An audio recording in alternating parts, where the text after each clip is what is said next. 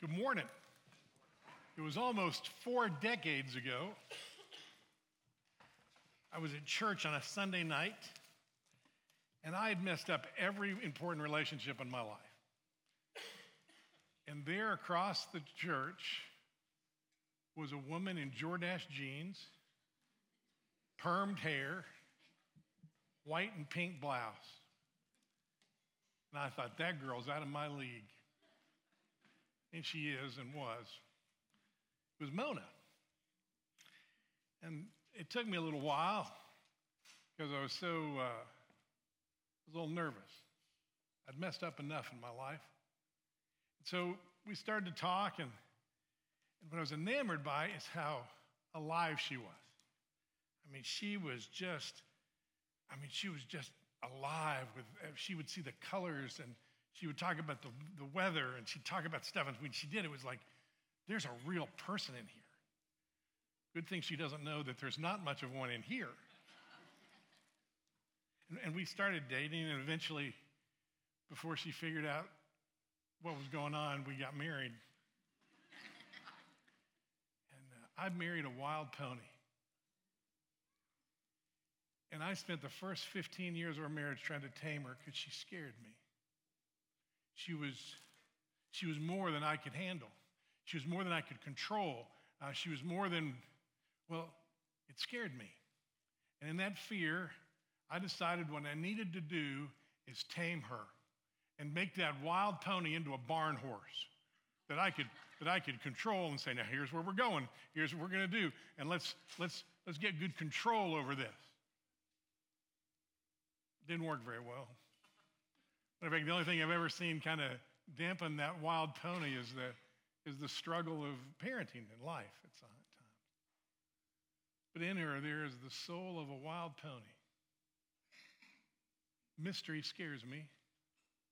The bigness of real beauty scares me. Real goodness scares me because I want to control it. Now, what does that have to do with the church the, the, the church that Paul is writing to in the book of Colossians. What did, what's that got to do with any of that? Well, what happens in our, in our lives, and we do it here at Christ Covenant as well, is that the God of the Bible, the God of the universe, the God that you and I serve is bigger than you can imagine, more mysterious than you can imagine, and wilder in the most holy way I can say that than you can ever imagine. And so what we do is, is we try to control it. We try to control God and make him, uh, we try to create him in our image. And we say, okay, I'm going to have, and we, and we start looking for the book that has the five steps that are going to make everything easy and manageable. Or I'm going to go to the right conference. And when I go to this conference, I'll learn the right things and everything will work and God will follow my formula. And if I follow this book, my kids will turn out perfect. And if I follow this book, my marriage will turn out perfect. And, and I'm going to add to Jesus whatever I can so that I can get control of this thing because he scares me. He's holy. I don't even know what that means when I think of my own life. He loves relentlessly. He's just, he's kind. I I don't know how to manage. And so I add. I add to the gospel and I add to everything I can. And, and, and what, I, what happens is there's a cheapening as we move other things into the place where Jesus belongs. There's a cheapening of, of the preeminence of Jesus. And that's what was taking place. Seth did such a good job last week telling you about this, the, the church. And what they had done is they were into Gnosticism, which, which we have our own version of that today. It, it's, when we, it, it's when you add your own experiences and your own knowledge and your special ideas. You're, those are the things that you need Jesus and those things to be okay. And Paul was incredibly concerned about that for the church. But it's interesting in the passage, what he does is he doesn't chastise the wrong things that they're believing at first. At first, he reminds them what they're missing by talking about who Jesus is. And in this little section, and, and it's, this has a rich history. Um, in this little section, before we had the language of Trinity, this, is, this would be a theologian might talk about the Christology. This is the theology of Christology, of who is Christ. And it's, it's really a poem. It might even have been one of the early hymns of the church, or maybe after this letter it became an early hymn of the church, but um, it was a reminder of who is Christ. Who is Christ? Who is he that we serve? Don't misunderstand when you come before this humble table today. When you see a simple meal and a humble Savior, don't, don't mis- be mistaken. He is the King. He is a wild, wild pony. And you and I have been looking for less wild lovers for most of our lives. And he is inviting us into a, a love affair with himself that redeems all of creation. I'd just settle for a God I could control. But think about Seth a minute ago talked about Mount Sinai and, the, and the, the golden calf. What was taking place there? They, they sent Moses up on the mountain, right? He's up for there for how long? Come on. 40 days? You're right. Thank you. So much for the Bible sword drills of your youth. And they were down there. And what were they seeing on the mountain? They were seeing all sorts of smoke. Yes, they were. They were seeing all sorts of smoke. And they were seeing storms and, and and that's mysterious and it's big and it's not predictable. And so what did they do? They built a God they could control. They built a golden calf, something they could look at, something they could control, something that was less wild than a God who somehow is blowing up a mountaintop and making them wait because I'd much rather serve a God I control than one who's inviting me to live an adventure that I can't control, but that I can live in. And there we find the church. Well, there we find you and I. The church in Colossians. And, and there, we need Jesus and we need Jesus plus. We need more than, we need to get control of this. Whenever people find mystery in life and fear and sorrow and struggle they can't explain, they tend to go one or two routes. They tend to go the route of control, I'll control it, I'll control it, or the route of indulgence. The route of indulgence is the, is the route to say, I will, um, I, I, instead of dealing with life on God's terms, I'll deal with it on my terms by escape, indulgence. And that, that's what addictions are. Addiction comes from the Latin word that means to surrender to God's. We are made to worship. You are made by God to worship. And you'll worship something. You'll worship your status, you'll worship you'll worship something because you are made to worship. And we and we so often even you and I right here worship a lesser God than the God who has called us his children. That's what sets up this poem that Paul is about to say to the church. Now, I say a poem, it's not, you know, roses are red, violets are blue, some poems rhyme and some don't. It's a, it's a, it follows a stanza. There's three stanzas, and it follows a pattern.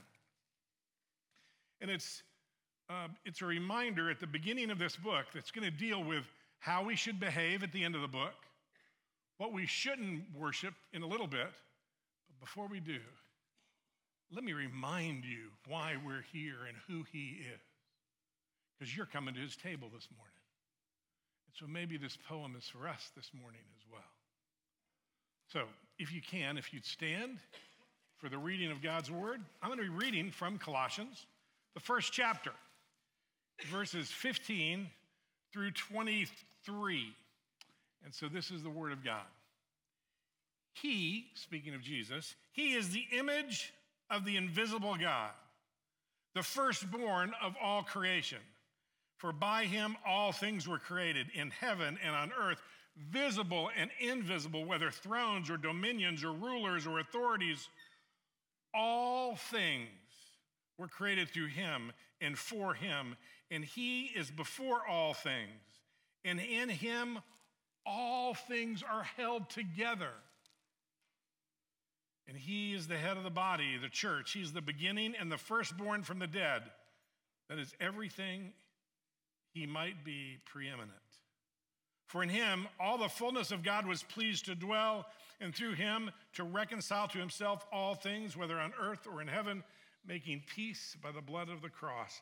And you, who once were alienated and hostile in mind, doing evil deeds, he is now reconciled in his body of flesh by his death, in order to present you and me holy and blameless and above reproach before him. If indeed you continue in the faith, stable and steadfast, not shifting from the hope from the hope of the gospel that you've heard, which has become proclaimed to all of creation under heaven, for which I, Paul, have become a minister. You be seated. Thank you. May God bless the reading of his holy word. Since that is a poem or a song, I would encourage you this week to just read over it every day and let the words, let the imagery just sink in of who's God and what we're about. A couple of things as we begin. Let's, let's look at this poem together. I've always, always, been told if you want to run a poem, break it down and read it in, in like what I'm about to do. But let's, let's stick with me. He is the image of the invisible God. Now, notice he uses different language. That, that speaks to the Genesis 1, does it not? We are created in his image. But Paul uses different language here. He doesn't say that Jesus is created in the image of the invisible God, he says Jesus is the image. See the difference? See, there was a little debate early on in the, in the early church about whether this, this meant that there was creation and then Jesus was born. And that's not what this says. This, this is not, when it says he's the firstborn of all creation, it is not speaking of birth order, it's speaking of status. We'll get to that in just a second.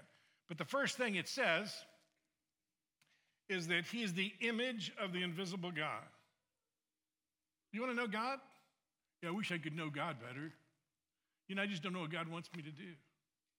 Oh, Jesus is the image that you were fashioned after when it says you were created in his image. It's his image you're created in. Read his word. Listen to the words of Jesus. Read over the Gospels over and over again. You want to know God?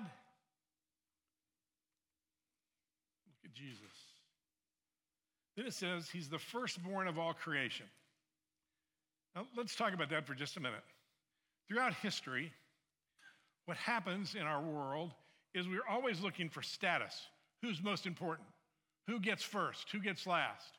Who's, who's better than everybody else? We do all sorts of things to do that. Throughout the Bible, you see that, that theme. The disciples are arguing about who's first, who's first. We've got all through the Bible, brothers are arguing with each other about who gets the rights of the firstborn, because the firstborn had the authority, the firstborn had the favor, the firstborn had the ability to make the decisions and to kind of set the agenda for the family for, from generations on. The firstborn had special status. We are always looking for special status.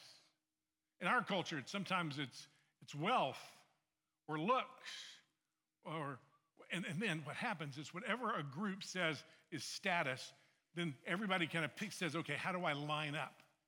How do I line up? And so, to a culture that understands the firstborn is, is really important in the way they see things. Because we always think, remember the parable Jesus said when he, when he had all the, the workers come and the workers that came at the early of the day and the workers that came right at the end got the same reward. And they said, wait a minute, that's not fair. They came first. But God doesn't work on a zero sum game. That if he blesses one person, that that means somebody else gets less. God sees it much different than that. And so he flips it. And, and people, they're, they're arguing. So there's this argument about what do we need with Jesus. And he says, Jesus is the firstborn of creation. That's a status. He's saying Jesus Christ has the right to set the status. Jesus Christ is the firstborn, the one with the rights, the one with the authority, the one that sets the tone and the agenda. He's the firstborn of all creation. Wow. This table we're about to come to, this table was set.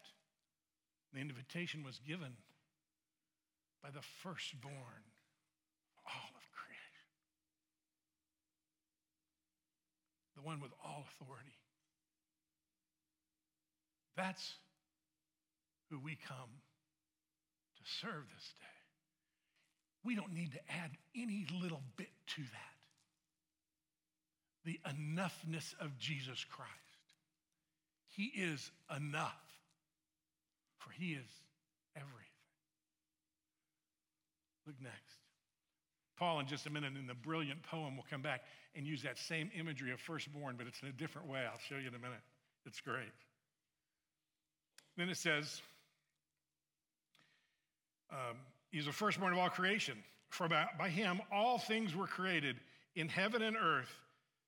All things were created in heaven and earth, visible and invisible, whether thro- thrones or dominions or rulers or authorities. All things were created through him and for him. All of creation is by him, for him, and for his glory. Just a little side note. We're entering into a very contentious year, a political year in the U.S. And you should be a good citizen, study, vote, vote for people that you believe will, um, will uphold as closely as possible a Christian worldview. But don't get lost in it. Don't start thinking that your Savior is American nationalism, or your Savior is a, a political party, or that you should divide people based on that. Because Jesus Christ, the one we come to this table with today, he has dominion over all of that, of all rulers, all leaders, all countries. He's never the author of evil.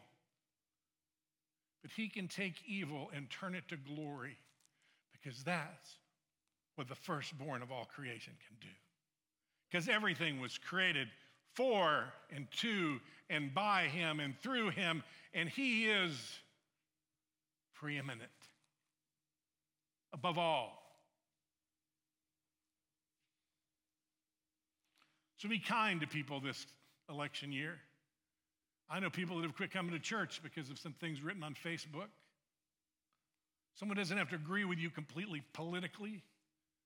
Your brother in Christ.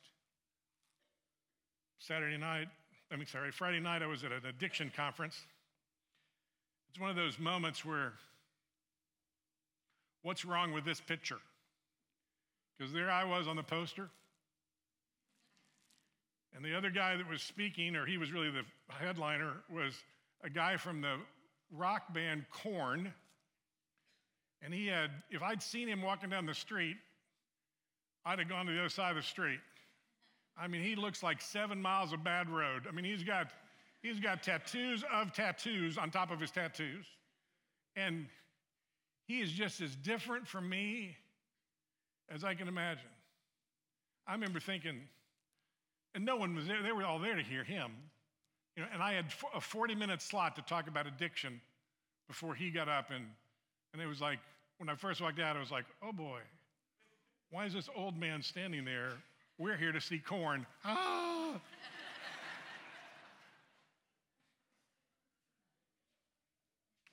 He has some theological differences with me. I don't agree with everything he even said up front. But he loves Jesus. He, he tears up in the back room. We were talking. He started talking about Jesus and he's tearing up. As I walk out, he, he and his buddy grab me um, the way only a good Pentecostal probably could. Put his arms around me and started praying for the Holy Spirit to speak through me like a wind. And he and I might debate some things someday. But that stuff doesn't really matter. Because with the preeminence of Christ, that stuff just blows off the back. If you believe that Jesus is the, the author, the creator, the sustainer, the image of an invisible God, you're my brother, you're my sister. And the other stuff is not as important as we've made it to be. And the reason we make it important is because it puts us in control and it lets us get status. It lets us put ourselves in status. No, we don't get that right. We're not the firstborn of creation. He gets the right to set up the status. Next. And he is before all things, and in him, listen to this line. Listen to this line.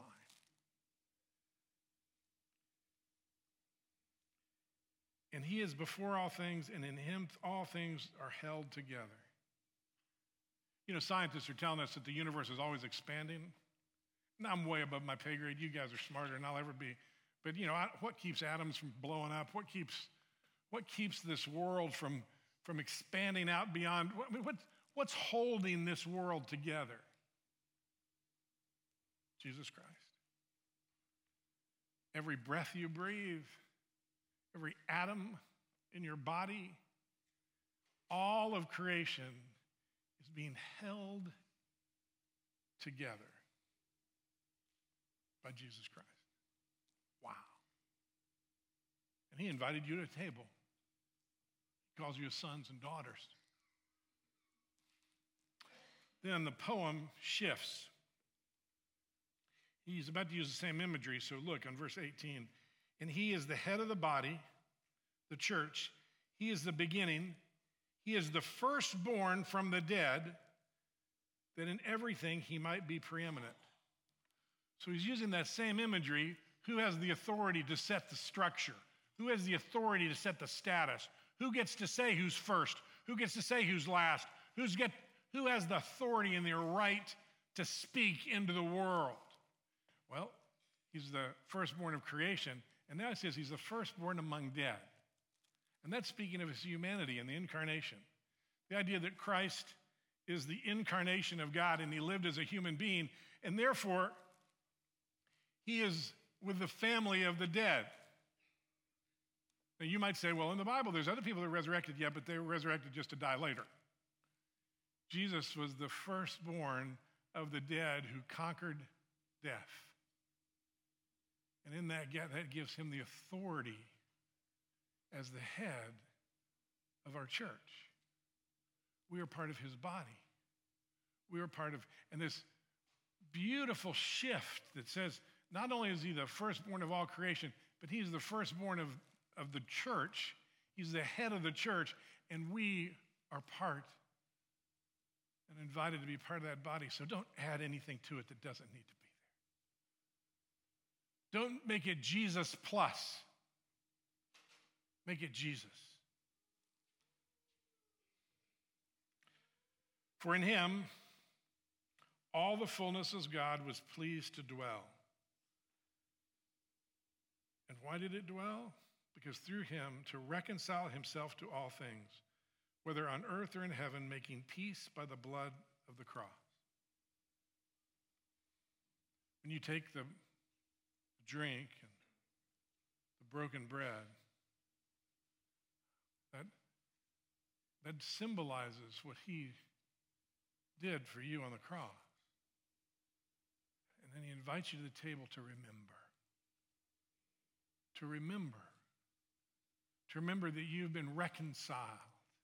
You're no longer at war with God, not because of you, not because of your goodness, but because of Him. The blood of His cross. Now, the third stanza of this poem shifts from Jesus is the firstborn of all creation, He's the firstborn among dead, and then it shifts to you and I. to remind us of where our place would be without Christ.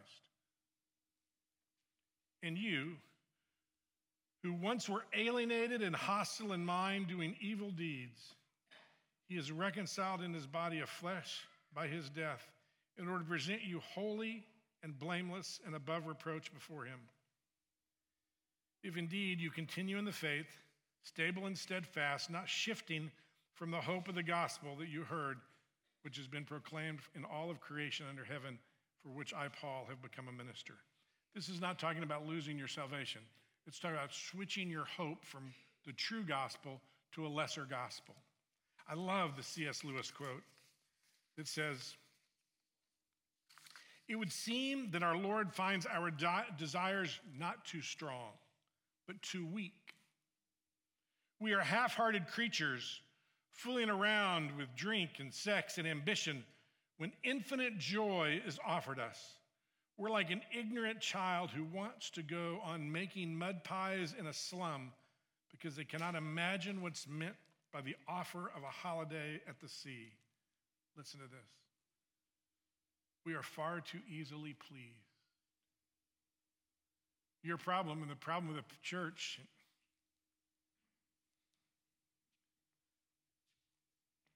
there and then and now is that we are so, we're too easily pleased by something lesser than the wild, extravagant, holy, righteous, loving God, the preeminent Jesus Christ. We're so too easily pleased.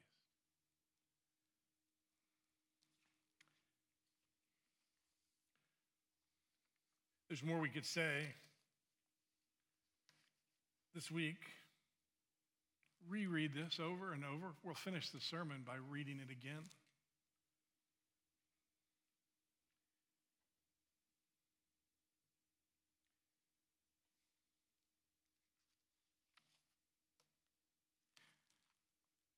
I want you I want you to worship this preeminent Jesus as you take communion today. It's not an act of service that you do now. It's not just an act of obedience. It's an act of worship of a God who needs nothing from us, who needs nothing added to him. He is a preeminent Jesus. And Paul wanted to remind the church that they were choosing a lesser God. And so, I'd like to read the poem one more time finish the sermon. He is the image of the invisible God. He is the firstborn, the firstborn of all creation. For by him all things were created in heaven and on earth, both visible and invisible whether thrones or dominions or rulers or authorities, all things, all things, all things were created through him and for him. And he is before all things, and in him thing, and, and in him all things are held together. And he is the head of the body, the church. He is the beginning. He's the firstborn he is the firstborn from the dead, that in everything he might be preeminent. For in him all the fullness of God was pleased to dwell, and through him to reconcile himself to all things, whether on earth or in heaven, making peace, making peace by the blood of the cross. The last stanza to you and I, and you who once were alienated and hostile in mind, doing evil deeds, he is now reconciled in his body of flesh by his death in order to present you, me, holy and blameless and above reproach. If indeed you continue in the faith, stable and steadfast, not shifting from the hope of the gospel that you heard that has been proclaimed in all of creation under heaven, and of which I, Paul, became a minister. And all of God's people gathered in this place this day, thinking of the preeminence of Christ, said, Amen.